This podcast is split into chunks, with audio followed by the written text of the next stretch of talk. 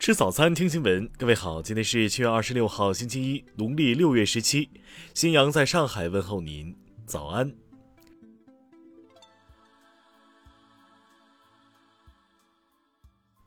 首先来关注头条消息。近日，因为宣布向河南捐赠五千万元物资，鸿星尔克成了舆论焦点。二十四号，有自媒体发表文章，对鸿星尔克捐赠的五千元物资打出了问号。社交网站上也有部分网友对鸿星尔克捐赠事项提出了质疑。昨天，郑州慈善总会表示，此前与鸿星尔克的子公司签订了三千万元的捐赠协议，目前一百万元善款已经到账，两千九百万元的物资需分批次运送。壹基金也作出说明称，接受鸿星尔克两百万元现金和价值一千八百万元的物资。截至二十四号二十二点。首批物资超二十万支瓶装水全部送达灾区。听新闻早餐知天下大事。二十四号下午，长春市一栋三层建筑发生火灾。截至昨晚，火灾已造成十五人死亡，二十五人受伤，企业法人已被控制。据路透社报道。针对美国最近对中国驻香港官员实施的制裁，中国本周五宣布对包括美国前商务部长罗斯在内的美国个人实施反制制裁。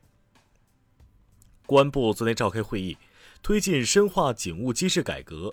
会议要求改进交警系统执法措施，切实压降交通违法罚款。二十五号下午，河南省通报，据初步统计。强降雨造成河南全省一千一百四十四万人受灾，因灾死亡六十三人，失踪五人。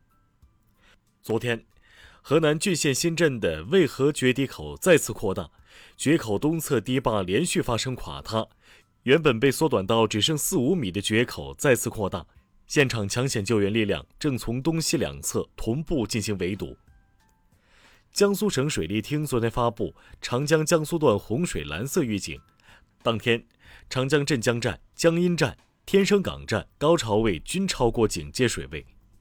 昨天，沈阳市通报新增一例新冠肺炎确诊病例，为此前南京输入无症状感染者转归。最高人民法院召开会议，要求加快健全违法审判责任追究体系，对故意违法办理案件或者因重大过失导致裁判结果错误并造成严重后果的，依法依规依纪予以惩戒。下面来关注国际方面，美国佛罗里达州住宅楼倒塌事故后二十九天后，当地消防部门正式结束搜救工作。这起事故最终造成九十七人死亡，一人仍下落不明。美国消防部门发布数据，八十八场大型山火已经烧毁美国十三个州约五千八百九十六平方公里土地，近二点二万名消防员正参与灭火。最近两天，数万人走上法国多个城市街头，抗议政府为防止疫情反弹而采取的一些措施。在不少地方，抗议人员与警察发生冲突。意大利政府二十二号推出法令，要求进入餐饮场所、观看体育比赛和其他公共场所时，必须出示数字绿色证书的法令。二十四号，意大利八十多个城市爆发示威游行，抗议这一新规。法国总统马克龙在接受法国队报采访时表示，他希望二零二四年巴黎奥运会开幕式独特而具有革命性。开幕式将在塞纳河上，利用河面浮台和两边的河岸共同展开。当地时间二十四号，泰国北部一家鸡肉加工厂超过三千名工人的新冠病毒检测呈阳性，目前工厂已经关闭。日媒此前报道，韩国运动员被嘱咐不要吃福岛食材。韩国文化体育观光部长官称并无此事，有关供餐中心的问题似乎被误解了。阿富汗政府宣布，二十四号起，在全国三十四个省中的三十一个实施宵禁，希望以此遏制塔利班近几个月的攻势。下面来关注社会民生。新浪微博昨天发布公告，对恶意诋毁、侮辱、攻击我国奥运选手造成恶劣影响的三十三个账号，作出禁言九十天到一百八十天的处置。台风烟花成威，上海核心风雨时段来袭。昨天十九点以后，所有方向至上海的高铁列车全部停运。昨天，甘肃敦煌等地发生沙尘暴天气，最小能见度为五年来最低。专家表示，本轮沙尘天气主要与陆地高压控制造成的高温晴热天气有关。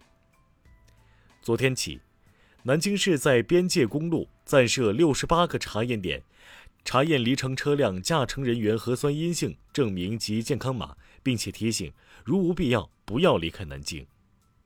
最高检二十五号发布数据。刑法修正案十一三月一号实行以来，已经有一千四百四十四人因袭警罪被起诉。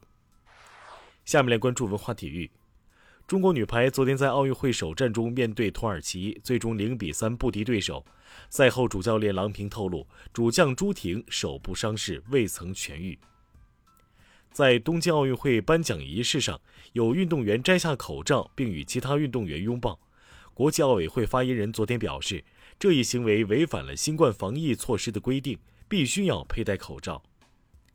二十四号晚，日本著名导演北野武在节目上疯狂吐槽东京奥运会开幕式，他说：“太丢人了，以后都不敢出国了。”昨天，在第四十四届世界遗产大会上，泉州宋元中国的世界海洋商贸中心项目获得通过，成为新的世界文化遗产。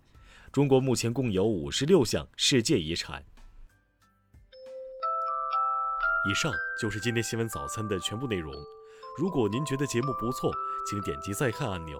咱们明天不见不散。